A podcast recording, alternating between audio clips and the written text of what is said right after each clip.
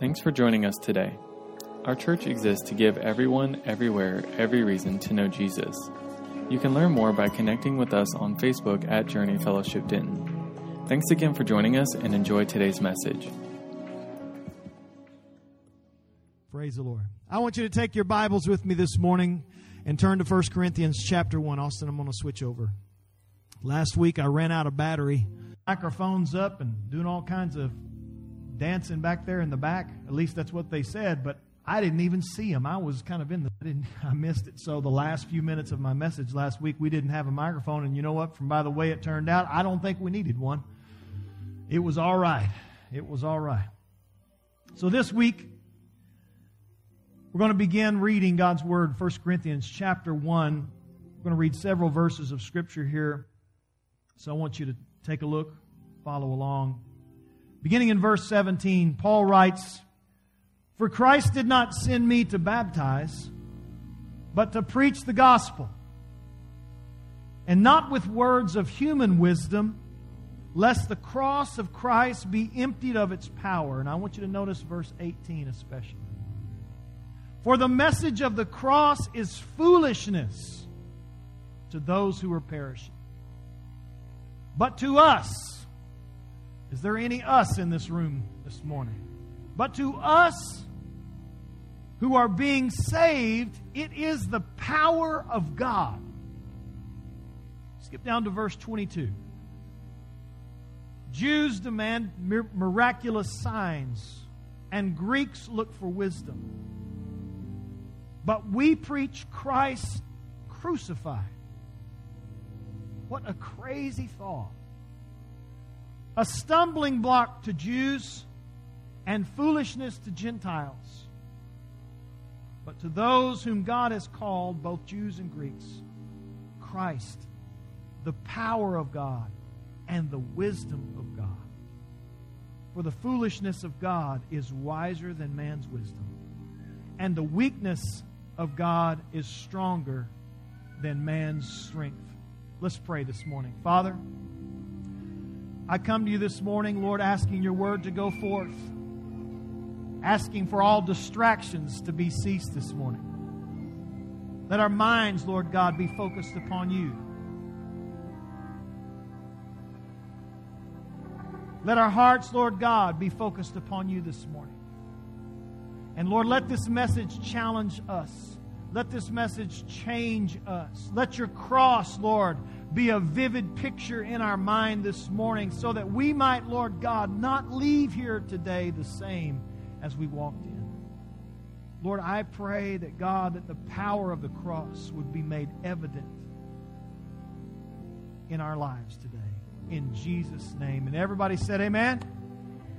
I want to speak to you this morning on the subject, the inconvenient cross the inconvenient cross. A few years ago, I was watching TV and there was a talk show. I don't watch a whole lot of TV, but there was a show that came on television. And it was a talk show or a, a, a, some type of show. I don't know what it was, and maybe an interview. I can't remember. But the talk show was about people who were having affairs. These women were having affairs with married men. And they brought several groups of people, several of these ladies together, and they were sitting there talking about this. And I don't know what, why I even watched this. It was, I guess I was just in shock at the subject. And as they brought these ladies in, they began to ask for their comments, to ask them how they felt about what was going on in their life. And, and one lady responded, and most all of them did, in a very positive way.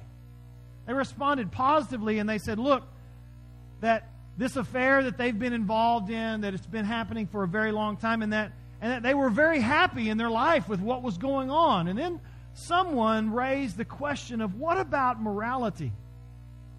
What about the moral issue involved in what you're doing and how you're living? And instantly, one of these ladies was taken aback and, and completely offended by that question. She was offended, and her response was this. She said, Wait, wait, wait, wait, wait, just a minute. She said, I want you to understand something. I am a Christian. And I want everyone to know that my personal life and my religious beliefs don't interfere with one another.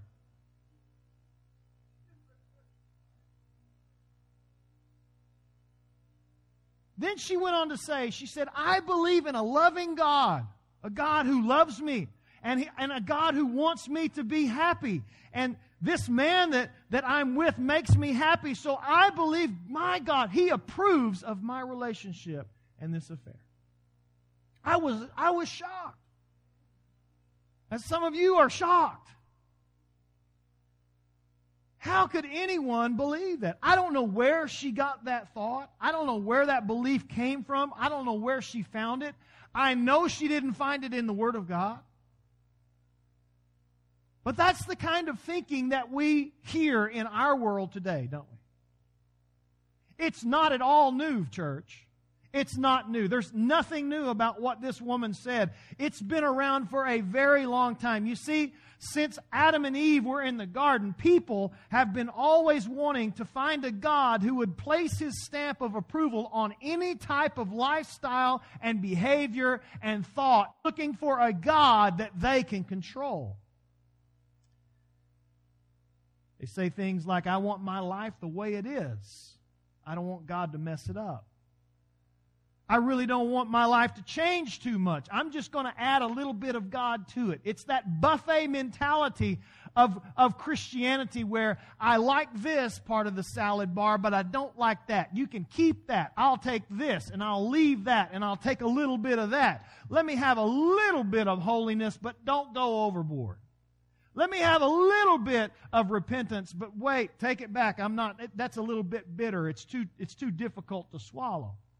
I'll take some of this, but keep some of that. And that mentality has crept into the lives of people in our culture today. You see, we come up with these euphemisms now in our culture that make everything sound all right. What used to be called living in sin and living with one another is now called a committed relationship. What used to be called abstinence is now called a neurotic inhibition. What used to be called an abomination, an offense to God, is now called a genetic predisposition. What used to be called killing the unborn is now called pro choice. I don't need to keep going because you know what I'm talking about. We're very good at making excuses for our lives. We're good at making excuses for our lifestyles. Let me just tell you something. It's not everybody out in the world that we can point fingers at. Right here in the house of God is where, is where the examination should begin. When we consider our lives and we compare that to what the Word of God says, when we look at the cross and we consider what God has to say, I want you to know that Jesus encountered this very same attitude back in his day. When he dealt with Pharisees and Sadducees, these were the people who claimed to have faith. They tagged themselves as righteous. They taught, they called themselves the upstanding people of the, of the community. They never missed church. They always read their Bible. They even said prayers. Most of the time, they even prayed out loud, which I can say is probably better than a lot of people in the church today. I'm sorry, I'm just going to preach at you.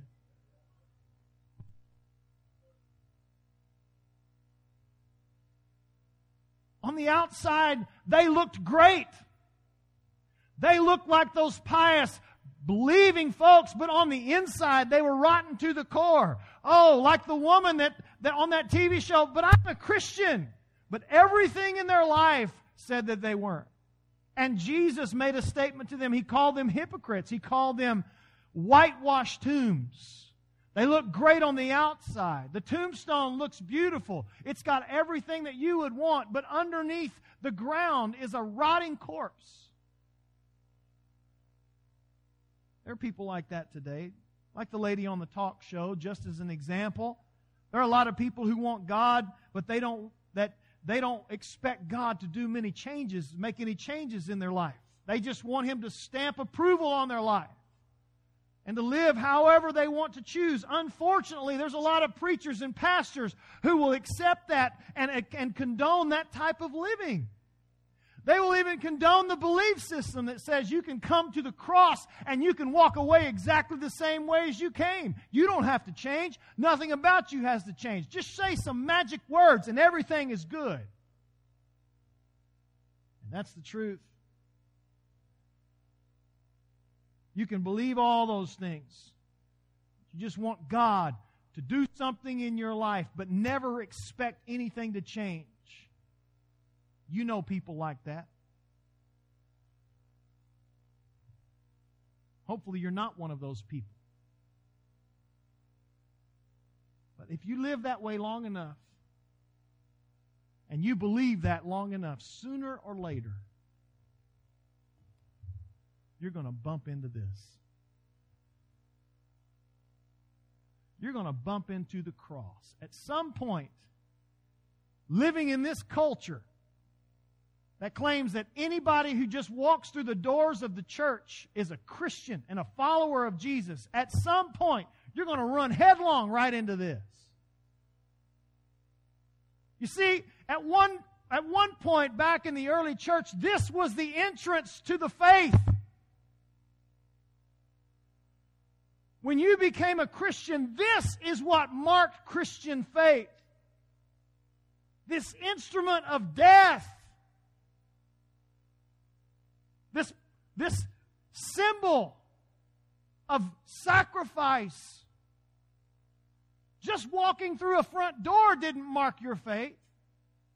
Just writing it down on a piece of paper or checking a box or telling a friend, yeah, I'm a Christian, or carrying a Bible or may, saying a prayer over a meal, that didn't mark faith. This marked faith. This is what made the difference. It wasn't who you associated with. It wasn't the title or the denomination that you were attending or a part of. This right here, friends, is the mark of the Christian faith.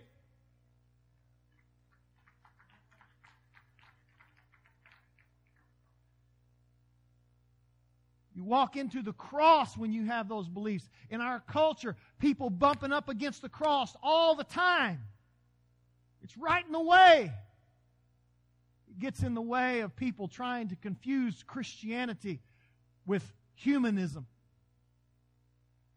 This cross pollination of mixing Christianity with everything else. We're just taking a little bit of this, like I said earlier, and we're adding God to the mix. But my friend, this right here will not stir up in a bowl. You can't mix it. This is oil and water. You can't mix the cross with any other system of faith or belief system. You can't mix the cross with sin. It's oil and water. It will not go together.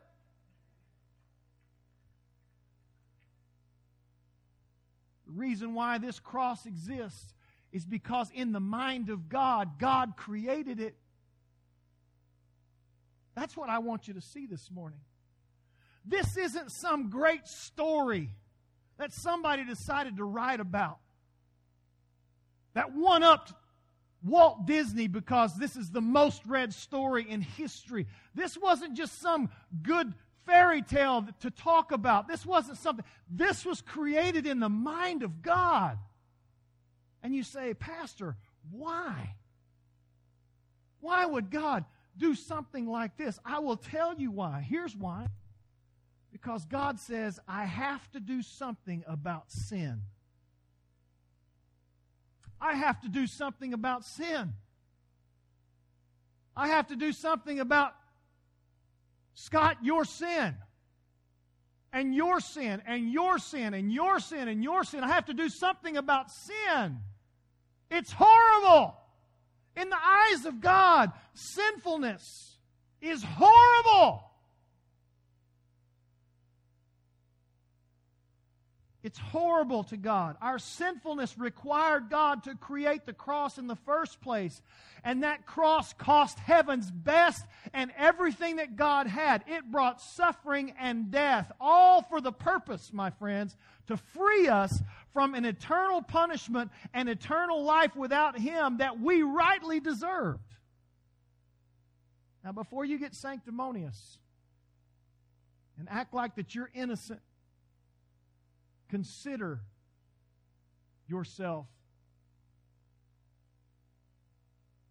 In Paul's words, he called this right here a stumbling block.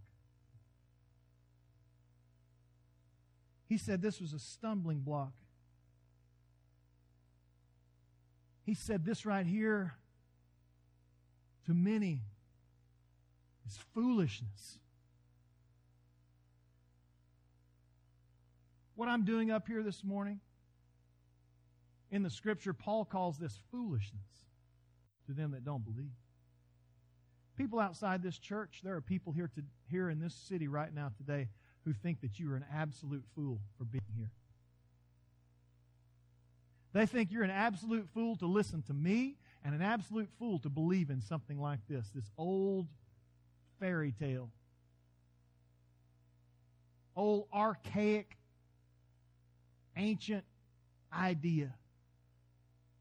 That you need to step into some modern thinking and get rid of some of this archaic, old mentality stuff that doesn't mean anything. It's made up from a bunch of people who didn't even wear Nikes. They lived, they lived 2,000, uh, 2,000 years ago and wore robes and wore a bunch of sandals around and they talked about a cross of this Jesus guy. It's foolishness. It's ignorance. You're stupid for even being a part of something like that. It's ridiculous. I can't believe that you have a thinking mind and you still buy into something like that. It's the thought of a lot of people in the world, but let me tell you something, friends. It's true. Some may call it a stumbling block, some call it foolishness, but you know what I call it? I call it the power of God and the wisdom of God, which is what Paul says. Let me just take a few moments and just tell you what is the cross. In your notes, there's three things that I just want to point out about this cross this morning. First of all, I want you to understand that the cross is a place of shame and suffering. That's what the cross is. It's not something pretty you can just hang around your neck or something you buy at Hobby Lobby and put up in your house. You know what the cross is? It's ugly. The cross is ugly. But for decades in our own culture, we've done our best to give Christianity a makeover. We wanted Christianity to become more appealing to the masses. We want people to like us. No, there's nothing wrong with loving our neighbor. That's absolutely the golden rule. There's nothing wrong with praying for the world around us. That's exactly what we're supposed to do in the Great Commission. But nowhere in Scripture does it say to change the message of the cross to something that is palatable and more acceptable to the world so that they'll buy in. We're not trying to get buy in on this. We're trying to get belief on this. The goal has been to cleanse the faith and the Word of God from anything that's offensive. Remove any consequences of sin. Remove any of the demands placed upon anybody's life. Remove our accountability from God. Remove the cross from its place because it calls us to something greater and bigger and more ugly than you can imagine. Make Christ in the cross acceptable and approved. The chief project in our world for decades has been to beautify this. Listen to me. We want to flower the cross and, and make the cross some place, go through its beautification. We want to make this pretty. There is nothing pretty about this instrument. There is nothing to be enamored about. Oh, how gorgeous. And but we sing the songs, and here's why. We tend to romanticize the events of the cross. We consider its results without remembering its cause. Even singing this morning, Bridget led us in songs. It's hard because when you're trying to, and I did it for years, when you're trying to lead worship, leading up into Easter, it's hard to jump the gun and get to the empty tomb. It's hard not to. I mean, that gets people excited. That gets me excited. Everybody wants to talk about life and resurrection and the next day and the light and Jesus. And everybody wants to talk about Jesus is alive, Jesus is alive. Yes, yes, yes. But the only way that you can live is first you have to die. And nobody wants to talk about this. We want to talk about the empty tomb, but we don't know how to get there. The only way to get to the empty tomb is through the death of the cross, the suffering and shame of this instrument. We cannot have next week until we have this week.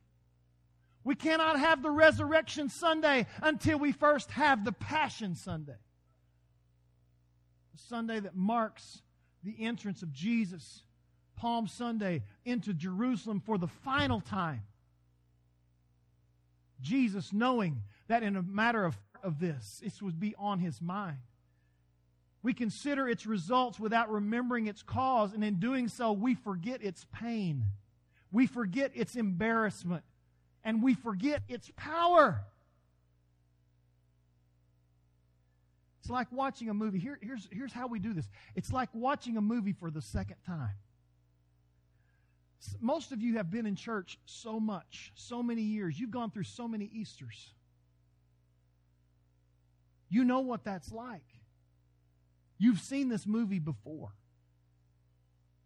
And sometimes when you see the movie, you've already seen the movie. There's no anticipation. There's no moment when you've never seen a movie and the and the the the main character is you don't know if he's going to live or die. You don't know what's going to happen and there is a tension that builds up in your heart, and you're just like, how is this going to be resolved? What's going to take place? But if you've watched that movie and you again, guess what? That tension is no longer there because you've already seen the end. And that's why we're so eager to jump the gun because we know what happens at the end. We know he's alive. We know that because of his resurrection, we have life. And because of that, but how did we get there? It's because he had he had to go through the cross. We've seen the movie before. We knew what was going to happen. And we sing songs like the old rugged cross. Great song. But even that writer talks about how wonderful the cross is. What a glorious thing. I'm not attacking his writing, but I'm telling you what he's doing, looking past the cross.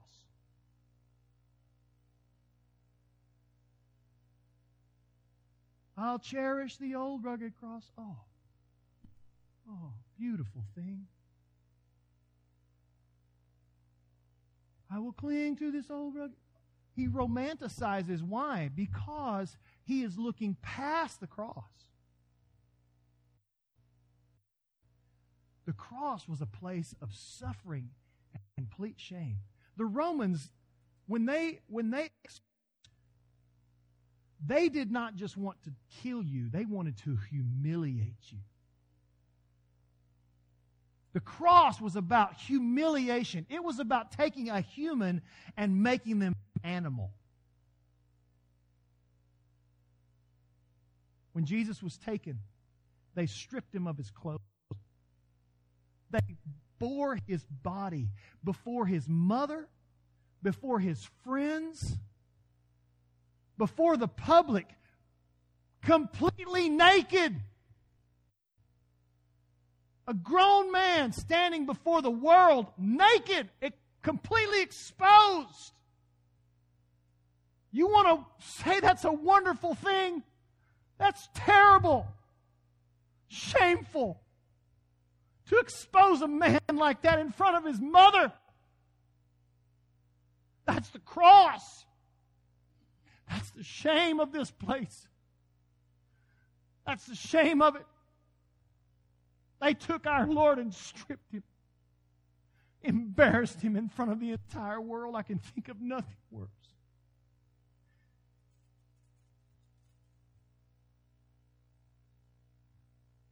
It was ugly.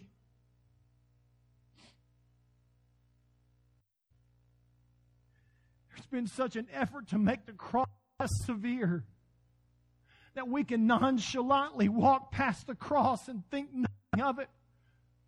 Don't romanticize your faith this morning and skip past this instrument. This is a place of suffering, shame, and death.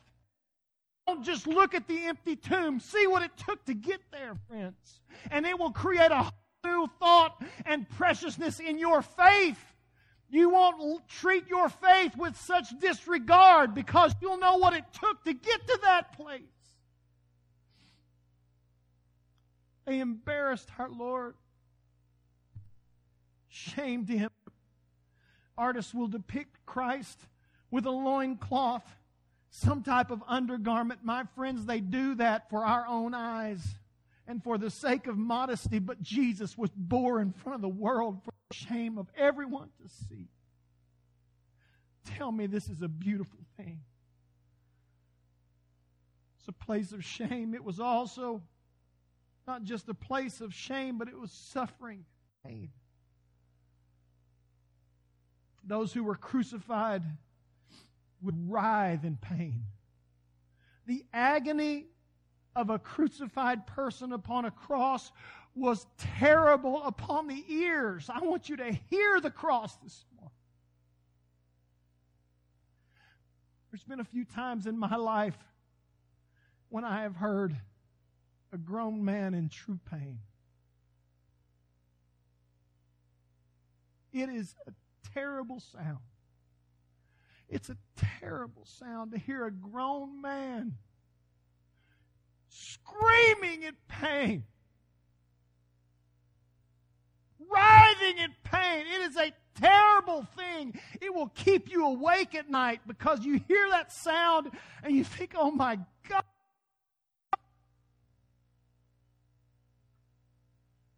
Sounds around the cross of the Lord and the two thieves upon his each side was a horrible thing.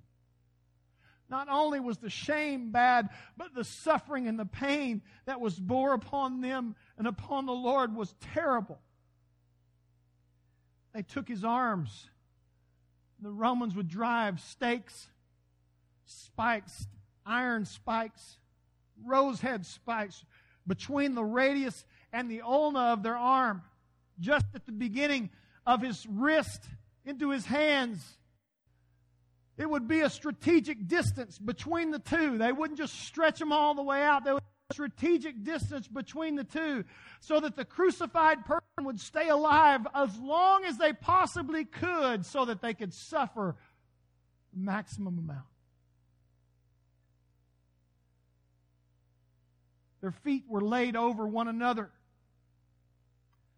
with the soft part just above the foot, in between the ankle and the foot, and they would line them up perfectly so that the soft spot just to the, about the, the top of the tongue of your shoe, they would take a large spike and they would drive it through that foot, both feet, at a right at a at a proper distance so that the feet weren't completely extended but there was a little bit of cushion. The knees were bent at some point so that they could keep the person alive. They did that so when the weight couldn't be bore by the arms of a person who was crucified, they could push up with their legs against the pressure of a spike running through that nerve that passes right through the middle of the foot. And for hours, you would hear the screams of a man as he presses himself up on the cross.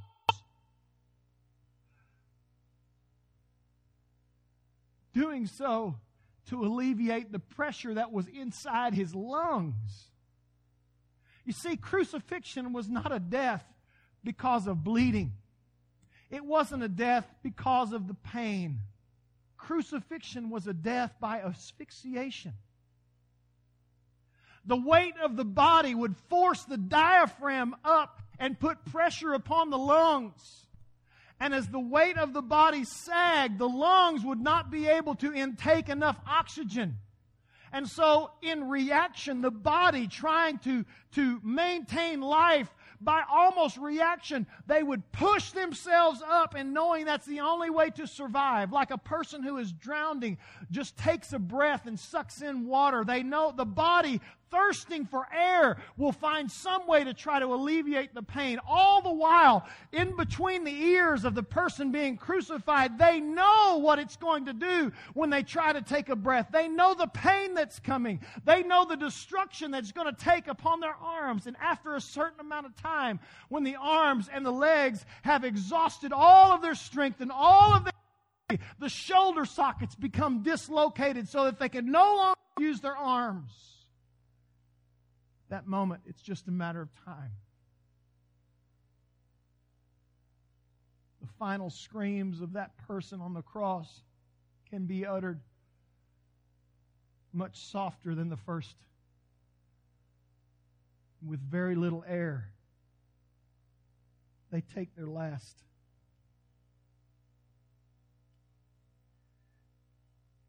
Hebrews 12:2 says that Jesus endured the cross. It wasn't a trivial thing. He scorned its shame. You see, the cross is a shameful place. You know why it's shameful? Because God thinks of the cross the same way He thinks of sin. That's what I want you to get out of this first point. When we beautify the cross, you know what we do to our sin? We beautify our sin. When the cross does not become a place of scorn, shame, and suffering, then that means that we can take our sin and we can deal with it. I can handle it. It's not a big deal. It's not shameful to me, and it won't be shameful to God. God sees the cross as a shameful, suffering place, and that's what sin is. It is shameful. It is a, it is a stench in the nostrils of God. When we break the laws of God, it offends Him. The cross is an offense, as Paul said in Galatians. It's an offense.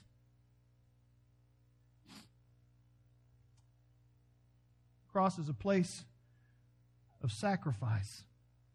Sacrifice means giving up yourself, offering yourself, surrendering, surrendering yourself. That's not a very broadly acceptable concept in today's world, is it? You don't hear a whole lot of that. Usually, what you hear is the opposite. You say, It's my time, it's my money, it's my happiness, it's my comfort, comfort, it's my preference, it's my life.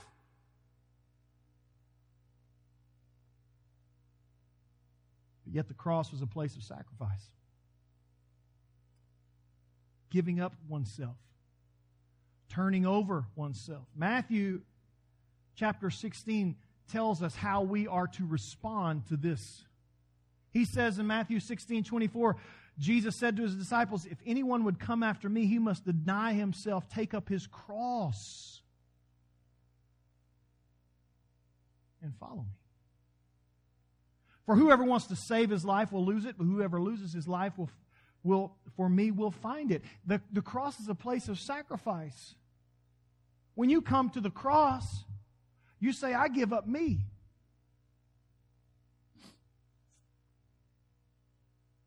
I give myself, I give my life, I give my dreams, I give everything to the cross because this is not about me anymore. This is about Him. It's a place of sacrifice. The Jews spent their lives the, uh, growing lambs so that they could come and make a sacrifice once a day in the biblical days. Thank God we don't have to do that anymore. But on that day, on a hill called Calvary, Golgotha, just outside the walls of Jerusalem, Jesus became the perfect sacrifice. He gave himself.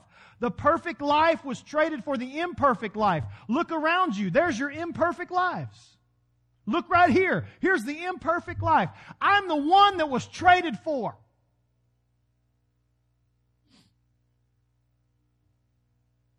The question was asked by the Pharisees about to Jesus, and Jesus, he said, Rarely will a man give his life. Or often, sometimes a man will give his life for one he loves, but, but rarely will a man give his life for his enemy.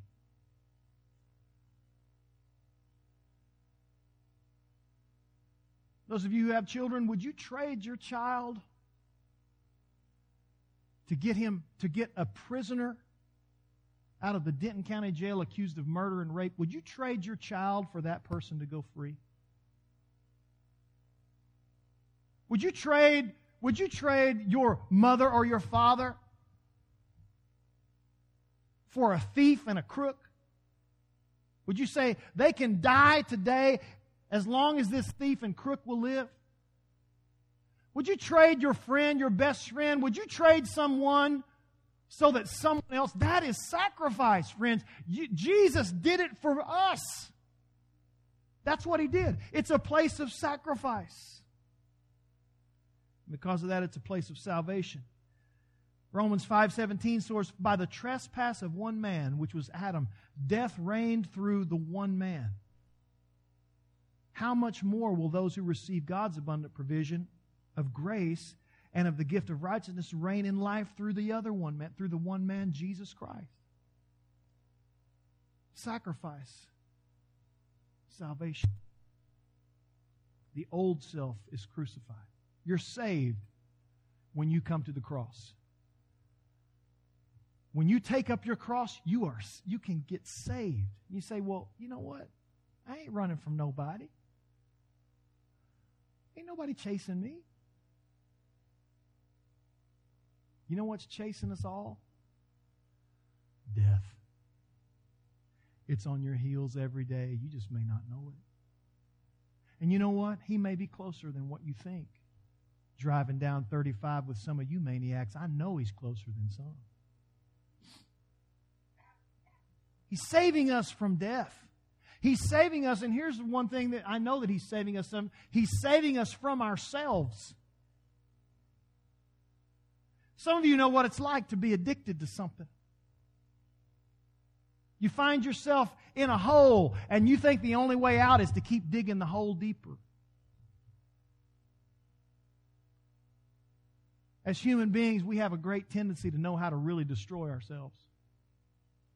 We know how to find the worst path. We know how to find a way that's going to mess us up. We don't think it will, but we choose that path and it ends up in a train wreck. We have wrecked so many trains in our lives. That's what salvation does is it comes and saves us from ourselves. It's a place of shame, suffering. It's a place of sacrifice. It's a place of salvation. So how do we respond? I'm going to close with just these points. We respond in various ways. How do you respond to an inconvenient cross? Matthew 27, verse 39 says, Then there were those who passed by, and they hurled insults at him, shaking their heads. Save yourself! They said in verse 40. Come down from the cross. If you're the Son of God, just come on. You think that you're all that? Get off of there. Let's see it. You're a liar. What a joke you are. Look at you. How pathetic. You claim to be something. You can't even get off that cross. You let the Romans take you. You're not worthy to be followed. You made all these promises, and look at you. How sad. I can't believe these people even believed in you. How pathetic they are.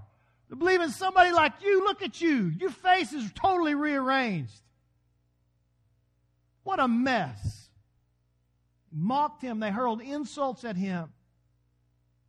You see, sometimes people respond by choosing to just walk by.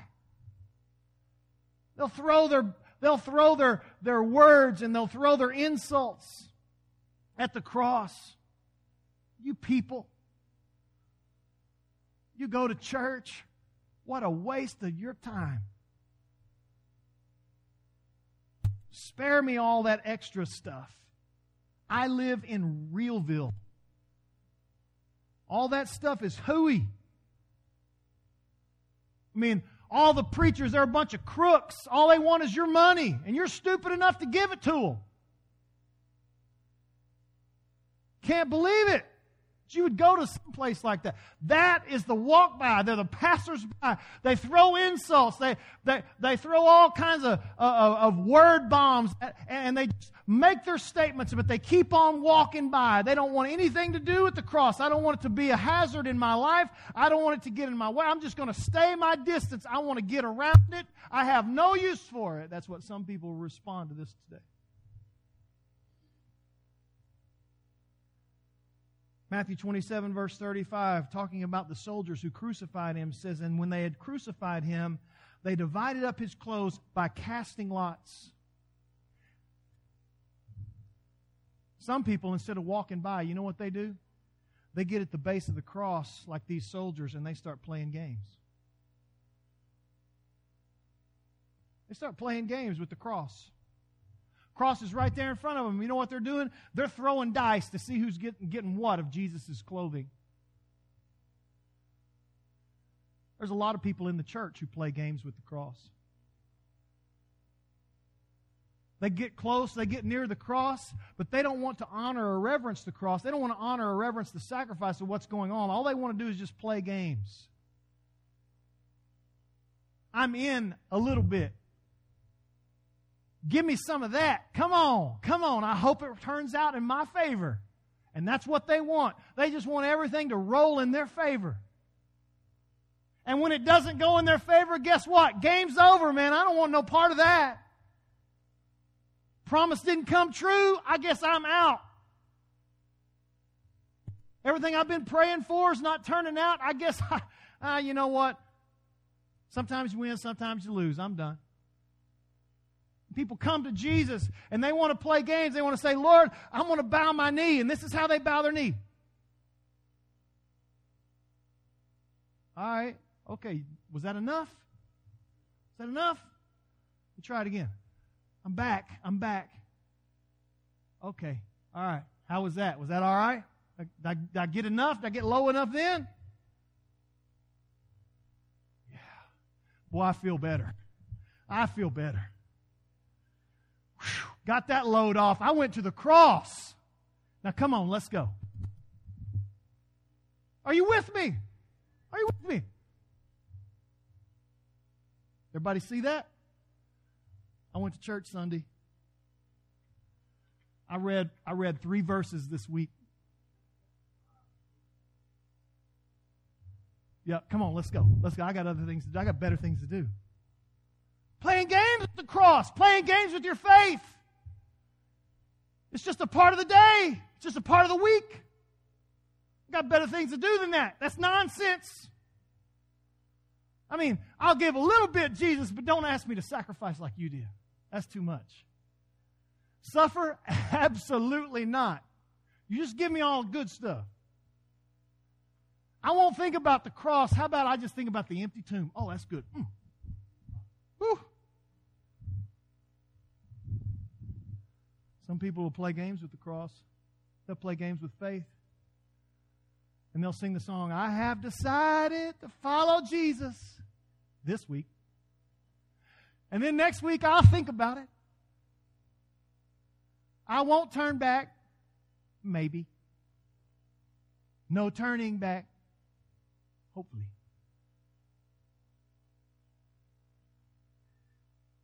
Some people ignore it and they try to move it.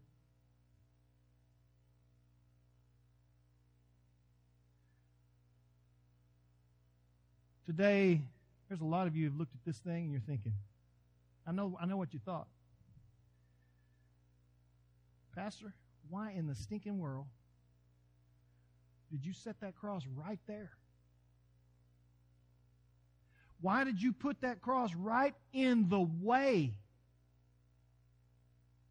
Don't you know we got to do church? Don't you know Bridget's got to stand up and sing? Don't you know you've got to preach? That cross is right in your way. Anybody with me? How many times do we say that in our life? That cross is right in my way. Man. There were times when I was growing up as a teenager. I had heard messages on the cross, I'd heard messages on the salvation and on repentance. And you know what happened to me? It ruined me. You know why it ruined me? Because I knew too stinking much to have a good time. I'm sorry, but if you've been to this church and you've come here very long, guess what? You're ruined. As they would say in Oklahoma, you're ruined. You weren't ruined. And the reason why you're ruined is because you know what this is. And you know that you can't run from it. You know that wherever you go, you're going to be running right into it. And you're going to try to pick it up and move it. But it ain't going to go nowhere because the cross is here to stay. Get that thing out of the way. Move it out of the way. It won't move. It doesn't go. The cross is solid. It's not going to move. It stands for forgiveness. It stands for repentance. It stands for cleansing. It stands for hope. It stands for healing. This is the cross of Christ, and it's not going anywhere. Hallelujah.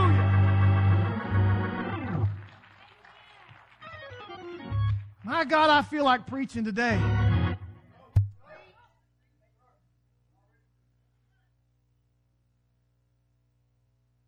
Trying to live your life like you want it to be,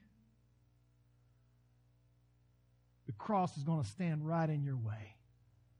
Oh, it's in your way.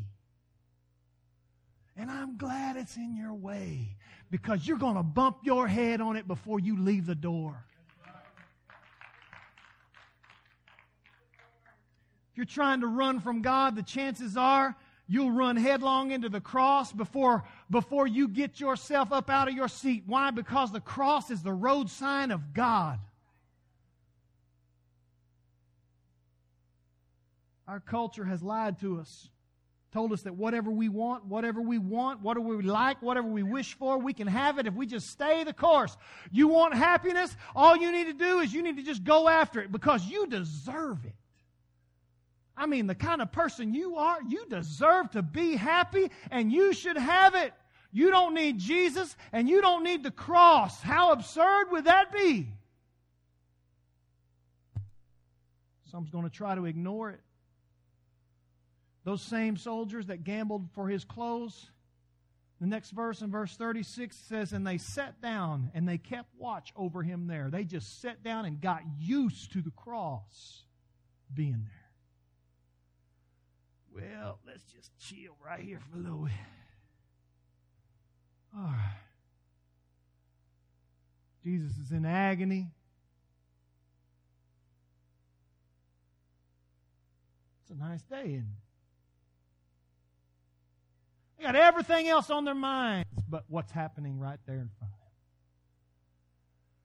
We can come to church with the world on our minds. We got, we got plans, we've got dreams, we got all these things, and everything else is on our minds except for what has miraculously taken place. Some people try to ignore it, try to move it. Then, some people will kneel before it.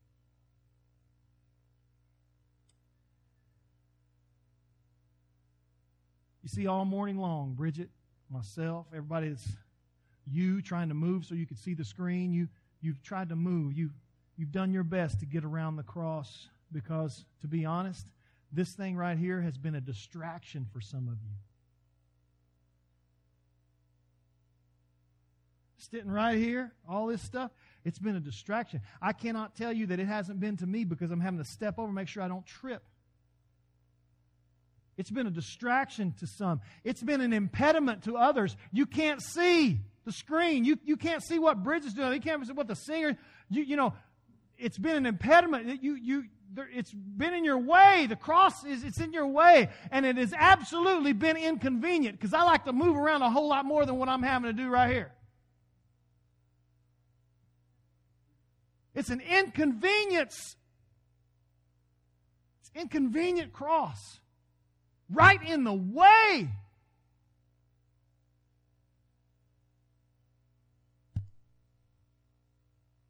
But you know what the, tro- the cross does? This illustration this morning, you know what it has done? It has changed us. It's changed the where, where Bridget had to stand this morning. It changed how I preach this morning because usually I like to move forward and backward. It's changed that today. It's changed how you see the stage. It's changed your attention. It's changed everything. That's the message of the cross. That's the message of the cross. It's an agent of change, an instrument of change. it's an instrument of change. You try to move it, you try to get it out of the way. But the power of the cross is to make a change in your life and in mine. That's what it does. It changes everything around us. Everybody, it changes us. As I stood there and worshiped, the Lord laid this in my heart. He said, I want you to close like this.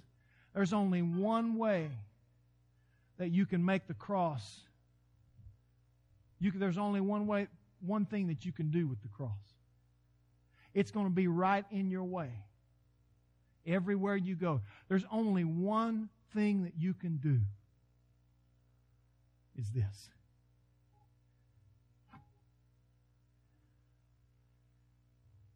That's it.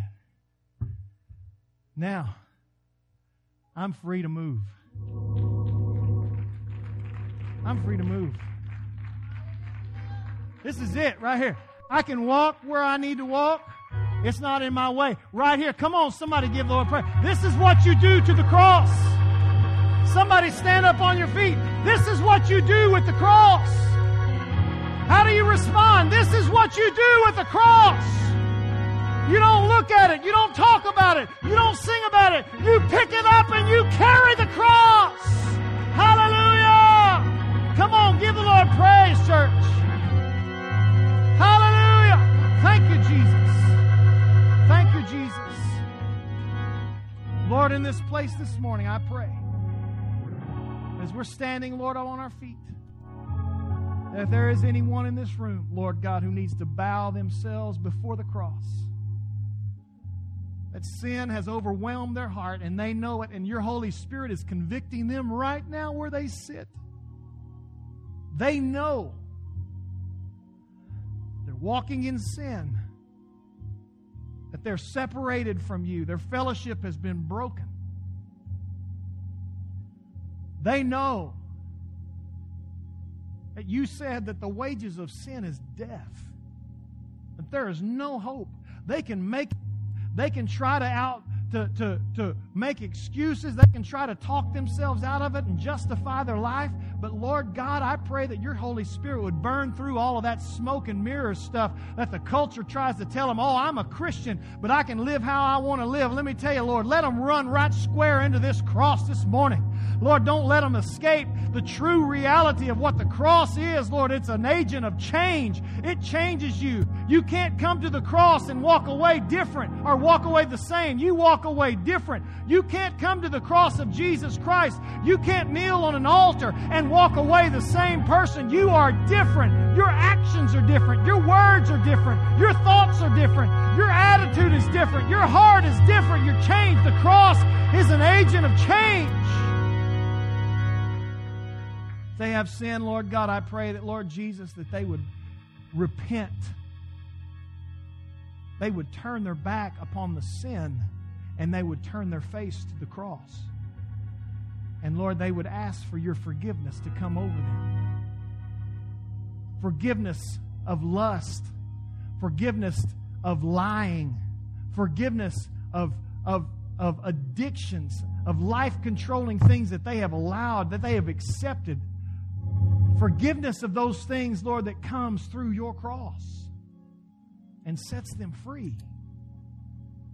They're no longer bound by addictions of pornography, but Lord, they're free because the cross has set them free.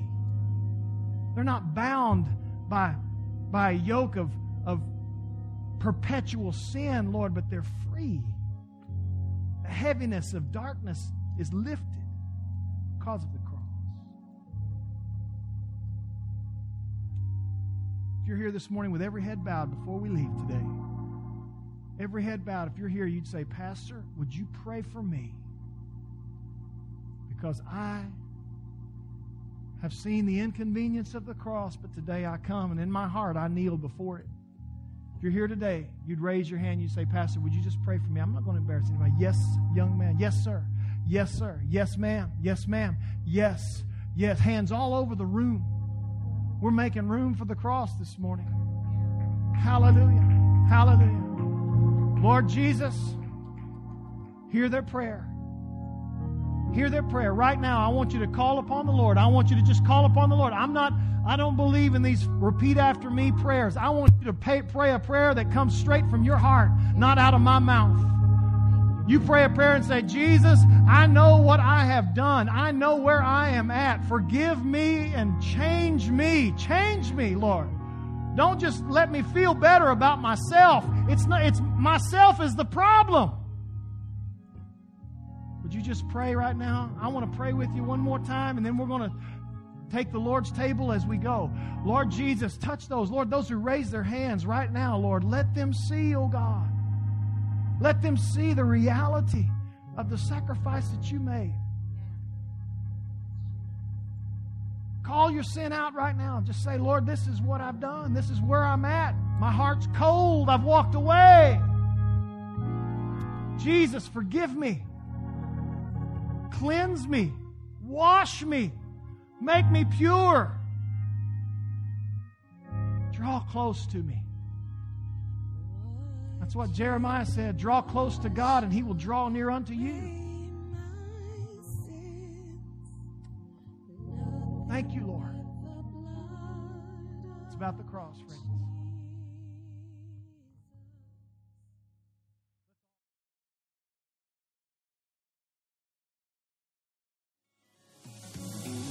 Thanks for listening to this message.